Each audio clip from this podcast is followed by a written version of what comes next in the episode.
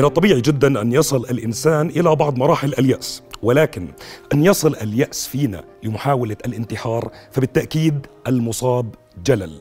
ولكن عندما نستمع بأن المصاب الجلل هو فقط مزحة أدت إلى تنمر، أدت إلى محاولة للانتحار. رؤيا بودكاست. مزاح، استهزاء، تنمر بتوصل لمحاولة الانتحار.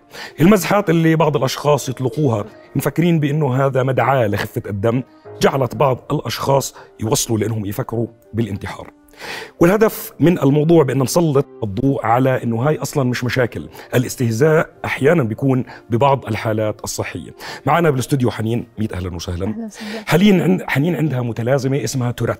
المتلازمة باختصار بتخلي الإنسان يعمل بعض الحركات أو الأصوات اللا إرادية، ولكن هذه المتلازمة لا تؤثر على القدرات العقلية أو على الذكاء. حنين كيف حالك؟ الحمد لله. أنت أنا تمام. بالبداية إحنا كثير سعيدين بوجودك معنا. شكراً لك. وموضوع مهم جدا أن نسلط الضوء عليه، ولكن بدنا نشوف كيف ننتقل من التنمر والاستهزاء اللي تعرضت له حنين وكيف وصلها لأنها تفكر بالانتحار.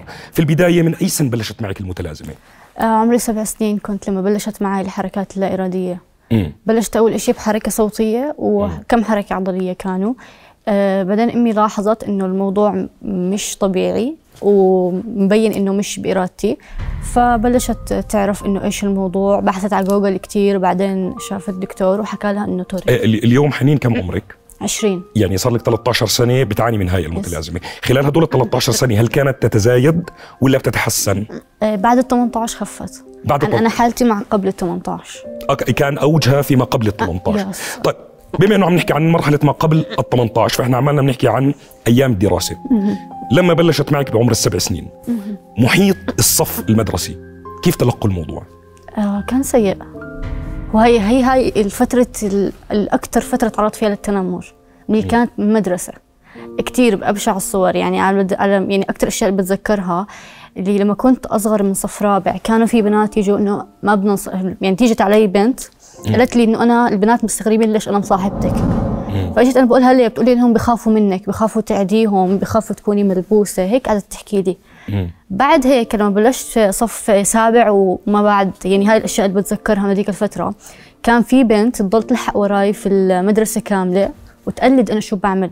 كانوا هيك 3 بنات، هي هذه البوس تبعهم، يعني هي بده يلحقوا وراي ال3 تذكريهم لليوم؟ يس ما بنساهم. كثير كنت أتعرض للإحراج منهم. وأبكي، يعني كانوا كثير مضايقيني. أنت حنين الطفلة ميزت إنه أنا عندي متلازمة توريت لما صرت تقريباً 15 سنة، وأنا عرفت من أمي. قبل ما كنت فاهمة إيش اللي عندي، كانت أمي بتعرف، حكت لي بعدين أنت عندك توريت. وبعدين أنا بلشت أقرأ كتير مش شوي عن الموضوع. ما قبل عمر ال15 ما قبل إدراكك لأنه أنت عندك هاي المتلازمة. عارف إنه عندي حركات بس ما بعرف ليش أنا بعمل هيك، بس أمي كانت بتعرف. خارج النطاق الصف المدرسي إنهم كانوا يتنمروا. أكيد كنت تروحي على البيت تحكي لأهلك. إيش كان تصرف أهلك بموضوع التنمر جوا المدرسة؟ أنا لما كانت أمي دائماً قبل ما أدخل المدرسة تفوت عند المعلمات تحكي لهم إنه بنتي عندها كذا كذا وإلها يعني معاملة خاصة لازم تعاملوها. المعلمات ما كانوا يقصروا نهائياً، لكن الفكرة أنت عم تتعامل مع فئة عمرية طفلة، صعب إنك تشرح لهم إشي مرض أو إيش اللي عندك أنت، لأن هم بالآخر أطفال، صعب إنهم يفهموا إيش أنت معك. فكان دائما التركيز يكون مثلا على المعلمات، على المرشد الاجتماعي بالمدرسه، هم كانوا يتصرفوا بطريقه كويسه يعني. واحنا هنا برضو للتنويه، متلازمه توريت من المتلازمات اللي جدا نادره، بحيث انه اقل من 1% من سكان الكره الارضيه يعانوا من هاي المتلازمه. السؤال البديهي ممكن يخطر على بال اي حدا، هل حاولت اللجوء للعلاج؟ هلا قبل ما كنت 18 سنه كانوا الدكاتره دائما يحكوا لنا انه اصبروا لبعد 18 ممكن تخف.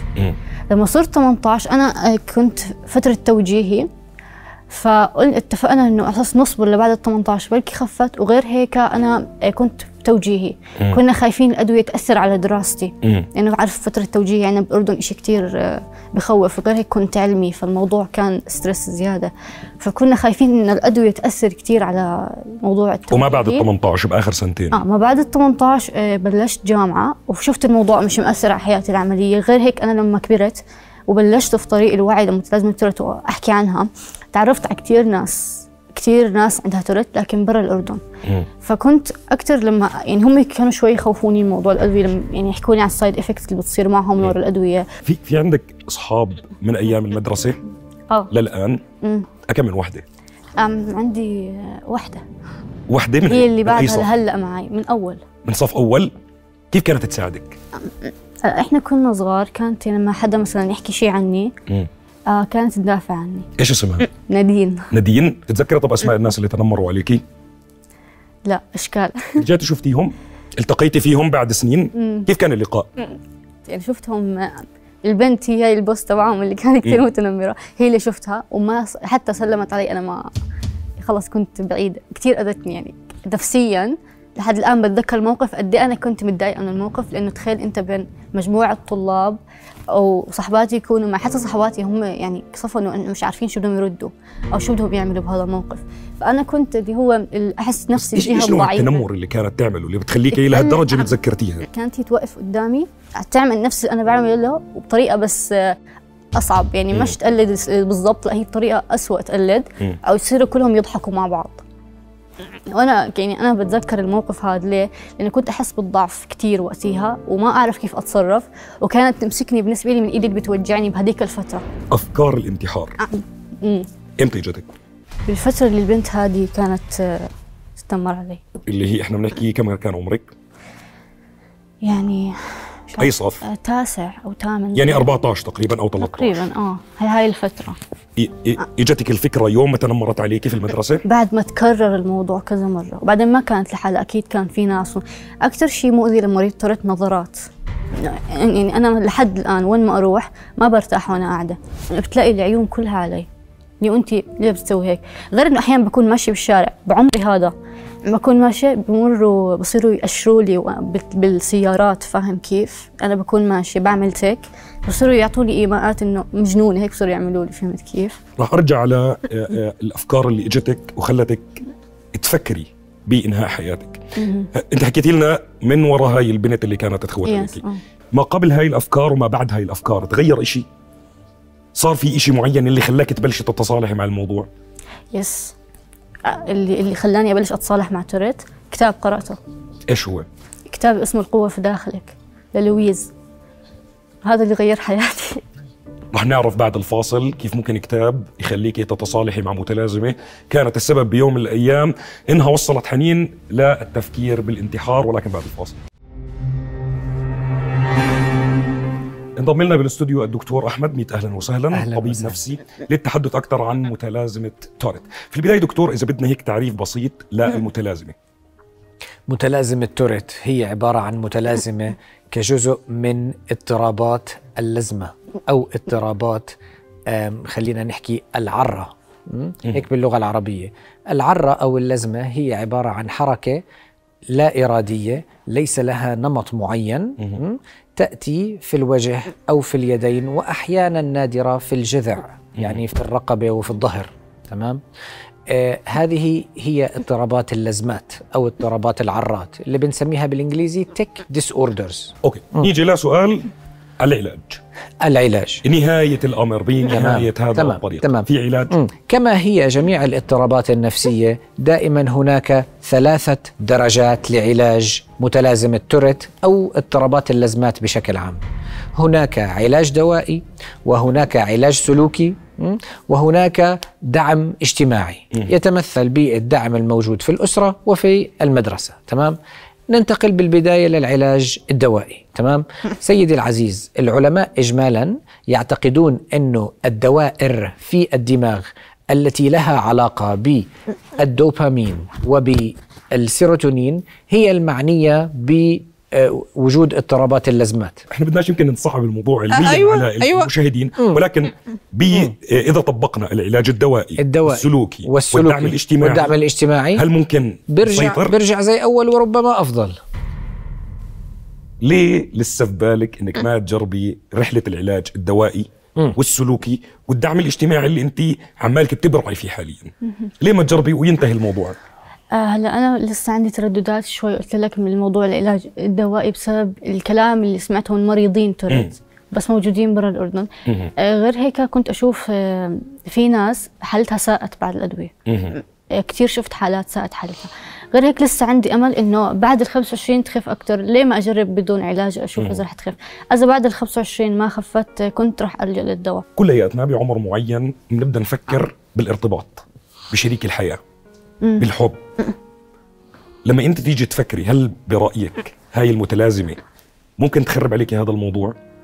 حسب الناس اللي حوالي والافكار، مش اهلي طبعا، بالعكس انا كثير اندعمت من اهلي، لكن سمعت كلام كثير من الناس اللي كنت اشوفهم اللي هو عمرك ما راح تتزوجي، عمرك ما راح تشتغلي، عمره ما حدا راح يرضى فيكي. امانه ما بتجيكي هاي الافكار؟ لا ابدا. انا بالنسبه لي عندي قناعه، انا يعني انا شخص عقليتي وعقلي بشكل عام افكاري كثير بفتخر فيها، فبالنسبه لي الشخص اللي بده يجي مثل يوم ايام اتزوجه اذا ما شاف عقلي قبل اي شيء بشخصيتي وشاف انه انا شخص ناجح وفخور بنفسه، هو اللي راح يصير بده اياني على هاي الافكار، الشخص المثقف اللي بيفهم. واحنا بنفتخر بفكرك وبعقلك ونحكي لك هذا الحكي تحت الهواء، ولكن بدنا نحاول نناقش الموضوع من ناحيه واقعيه شوي. للاسف في ظل السياق المجتمعي تبعنا، هل حنين تعتقد بانه حظوظها زي حظوظ اي بنت في المجتمع؟ يمكن احسن كمان. ما عندي فكره انه انا مش ممكن اتزوج عشان انطرت، قلت لك شيء بفتخر فيه، هذا المعتقد نهائيا مش عندي، وبالنسبه لي معتقد مغلوط. يعني اذا في شيء انت مكتوب لك حتاخذه ومش رح يخليه، انا شايفه انطرت رساله وهدف مسار لحياتي اكثر من شيء معرقل. هو اللي بيفرق انت كيف بتشوفها، هل بتشوفها عدو او صديق؟ انا شايفتها صديق صراحه ومفتخر فيها، مش شايفتها شيء احاول اتخلص منه او شيء مثلا عدو الي. في دكتور، هل فعليا التنمر يؤثر على الانسان لهي الدرجه؟ لانه دائما بيجي يحكي لك خشوشن شد حيلك كلها مزحه، فيمكن الناس عندهم قصور في فهم اثر التنمر على نفسيه الشخص. صحيح. اخي العزيز، التنمر اجمالا آفة مجتمعية تحدث للشخص في المدرسة وفي الحارة وفي البيت، وهي طبعا بتأذي السلف كونفيدنس، بتأذي ثقة الإنسان بنفسه، وبعد فترة بسببه قد يصبح الإنسان انعزاليا انطوائيا، يصير عنده رهاب اجتماعي، ممكن يصير عنده كآبة، ممكن يصير عنده أنواع قلق معينة. فحقيقة هي ظاهرة سامة. المتنمر شو جاي من هذا الإشي؟ المتنمر بده يبسط سيطرته على الصف أو على الساحة، أو بده يستعرض قوته، أو بده الناس يقولوا إنه هو قوته متعاظمة ومميز وأعظم من أو أقوى من باقي أقرانه. تمام؟ فهي عبارة عن رسالة. لما أنا أستضعف شخص معين، هي في اللاوعي تبع الناس بيفهموا إنه الشخص اللي قدر يستضعفه هذا شخص قوي. تمام؟ طبعا هذا بناء على التفكير البسيط للأطفال والمراهقين بالمدارس. حنين، كثرة التنمر في عمر صغير خلاكي منعزلة؟ لا، ما انعزلت. ايش غير فيك؟ غير انه انا صرت تقريبا يعني مش غير اللي هو تغيير اني انعزلت عن الناس، لا، بس انه كان يأذيني نفسيا، بس اني صرت الفترة هذيك كنت احس حالي عالة، او انه انا شخص غريب بطريقة سلبية، انه انا قلت السلف كونفيدنس عندي زي ما حكى الدكتور كثير، لانه صرت اشوف حالي شخص سيء غير عن الناس بالضبط، فخلى الموضوع يخوفني كثير من التعامل مع الناس. كان عندي شعور إن أنا أخاف أقابل حدا جديد عشان ما أضطر أشرح له كل إشي وكيف رح يشوفني وإذا رح يتنمر أو لا. هذا هيك كان الموضوع. كنتي مقبلة للمدرسة ولا لا؟ كيف يعني؟ إنه أنا يعني كنت تستني تخلص العطلة الصيفية وتبلش السنة الدراسية، ولا كان يجيكي هذا الشعور اللي لا ما نفسيش تبلش المدرسة؟ كنت أضل على نفس الحماس لكن مع مخاوف، لأنه كانت أمي دائما تدعمني في الموضوع، ما كانت تحسسني. بالبيت قبل ما كنت احس الموضوع مؤذي او غريب، لانه كانوا دائما يتعاملوا معه بطريقه كثير حلوه. عمره حدا اتهمك هذا الاتهام او سالك كثير؟ ايش بيحكوا لك؟ هاي ملبوسه، هاي فيها جن، هذا مين الناس هذول؟ ناس كثير بشوفوا يعني بالمدرسه لا بالمطعم، اونلاين وعلى الحياه الطبيعيه كمان. يعني اونلاين كانوا يحكوا هذا مس من الله، روحي ارقي نفسك. دكتور، للأسف بعض الناس بدل ما يعزو الموضوع للعلم، وأكيد كلياتنا مؤمنين بالله عز وجل، ولكن لما نوصل لمرحلة إنه إحنا بندعي إنه هذا الشخص ملبوس على عجالة، إيش ممكن نحكي لهم؟ عادة كل ما يفسر بالعلم التجريبي ما بنحاول إنه إحنا نفسره بإشي له علاقة بالأمور الروحية بشكل عام. يعني رسالة أخيرة لفئتين، ناس عندهم توريت والناس اللي بيتنمروا على كل حدا شايفينه أقل منهم. شو بتحكي لهم للي عندهم تورت؟ عندهم تورت انه كونوا فخورين في نفسكم لانكم مميزين، وهذا الشيء خلق لكم، عشان ويعني امشوا باللي انتم خلقتوا عليه، لانه اكيد رب العالمين شايف انه هذا الشيء احسن لكم. فيمكن يكون هو يرسم لك طريق حياتك للنجاح.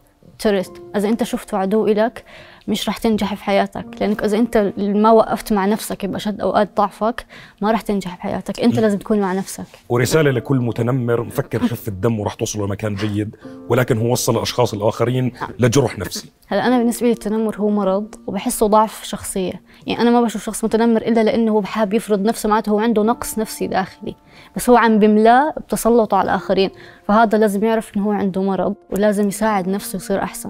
انا بالنسبه لي شكرا كثير لك حنين، عفوا، مبسوطين كثير بوجودك معنا. دكتور حضرتك باقي معنا في الجزء المتبقي من الحلقه، وقبل ما نطلع للفاصل بدنا نختصر كلام حنين بجمله. حنين عندها متلازمه، ولكن المتنمر هو اللي يعاني من مرض. اهلا وسهلا فيكم من جديد. انضم لنا بالاستوديو شادي. ميت اهلا وسهلا. شادي من الاشخاص اللي زي كثير من اقاربنا واصدقائنا عنده مشكله بسيطه جدا، وهي اللدغ بحرف الراء، ولكن نتيجة لهاي اللدغة تعرض للتنمر بشكل كبير جدا، وصلوا لمرحلة بأنه حاول أن يقطع لسانه بإيده. شادي أول شيء ميت أهلا وسهلا. أهلا فيك. كيف أمورك؟ الحمد لله تمام. نرجع لبداية قصة اللدغة. أنت انولدت تلدغ بحرف الراء، وهل حاولت بأنك مثلا تشوف الناس اللي بيعالجوا النطق؟ شفت أخصائيين تخاطب، ولكن ما كملت عند ولا واحد فيهم لأسباب زي مثلا إنه الدكتور مثلا اللي كان يعالجني سافر مثلا لدولة ثانية، فما قدرت إني أكمل معاه. ليه ما رحت لطبيب ثاني مثلا أو شيء زي هيك؟ ما فيش كثير، ما لقيت كثير أخصائيين بهي المواضيع بالذات، لأنه أنا عمري كبير كمان. كنت لما بلشت أدور عن العلاج لهي المواضيع كان عندي 16 سنة، أغلبهم ما كانوا يعالجوا هاي الأعمار، كلهم بيعالجوا أطفال مثلا. طب الأطباء حكوا لك بإنه اللدغة اللي عندك تعالج ولا رح تضل موجودة؟ أغلبهم حكوا لي لا تعالج، بس في واحد قال لي كمان إنه أنت ممكن تتعالج إذا عملت مثلا إنه أنا عندي سوء إطباق، تمام، بالفك الطبق اللي تحت هذا جاي لقدام، فقال لي إذا ممكن مثلا بالمستقبل عملت علاج لسوء الإطباق اللي عندك ممكن تتحسن الموضوع. نيجي لفكرة البيئة المدرسية. شادي عنده مشكلة بسيطة جدا وهي اللدغ بحرف الراء، كيف تقبلك الصف؟ بشكل عام في المدرسة أنا أصلا بسبب هذا الموضوع ما كنت كثير أحكي، يعني حتى في المدرسة ما كنت كثير أشارك في الموضوع نهائيا، عشان كنت أخاف تبين الموضوع.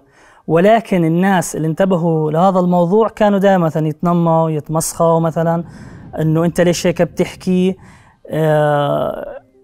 تنمر كثير من هذا النوع يعني بشكل عام. وحتى في أستاذ من الأساتذة كان بيوم من الأيام يسأل الطلاب بالصف إذا في حدا بيعاني من هذا الموضوع، فرحت له بعد الحصة أقول له، وقال لي تمام ما فيك إشي. بعد الحصة بعد ما خلصت يعني وكل شيء، راح صاي شفته بيحكي عني وبتمسخر طريقة حكي ومن هذا النوع، والموضوع هذا كثير أثر علي.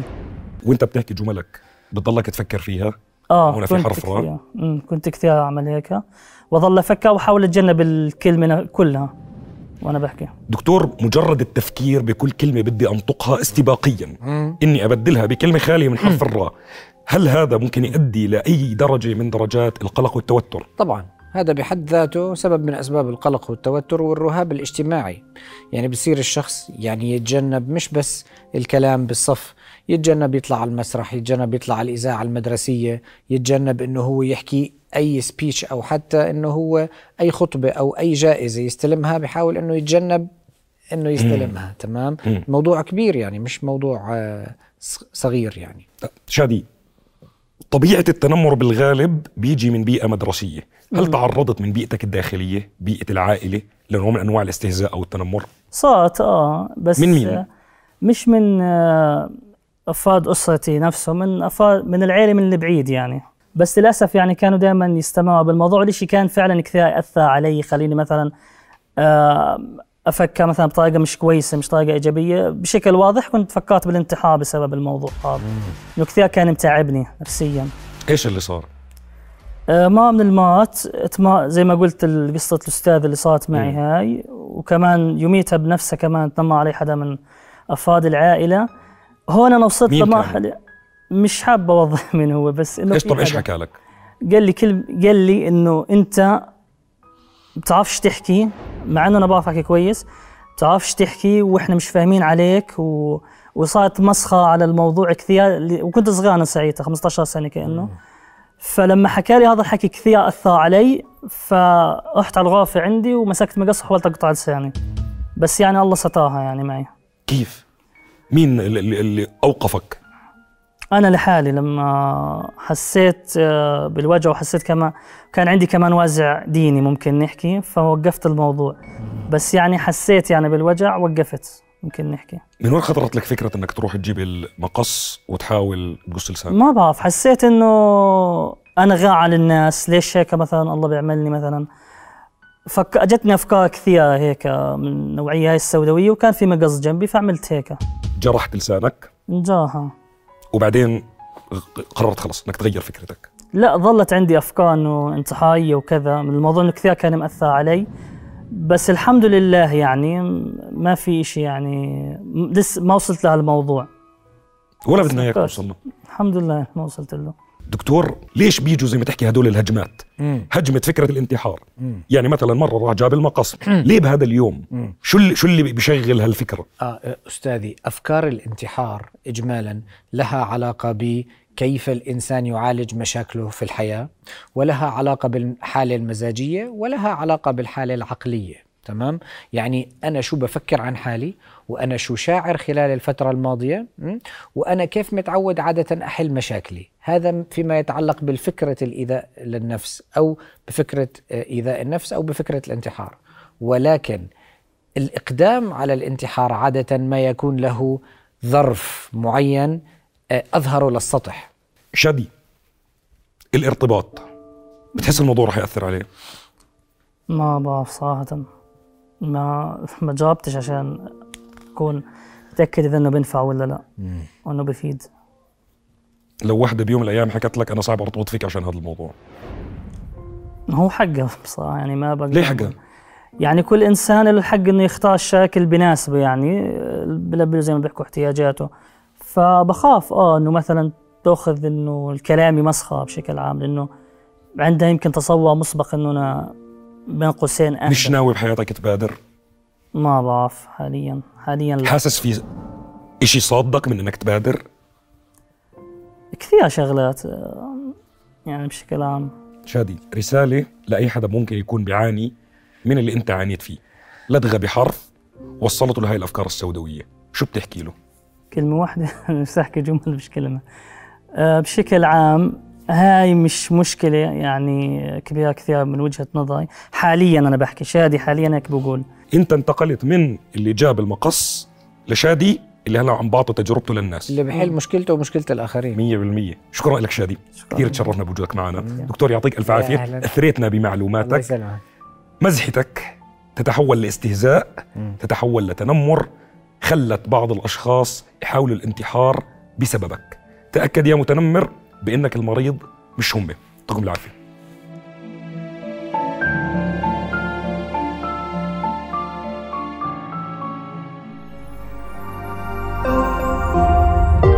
رؤيا بودكاست.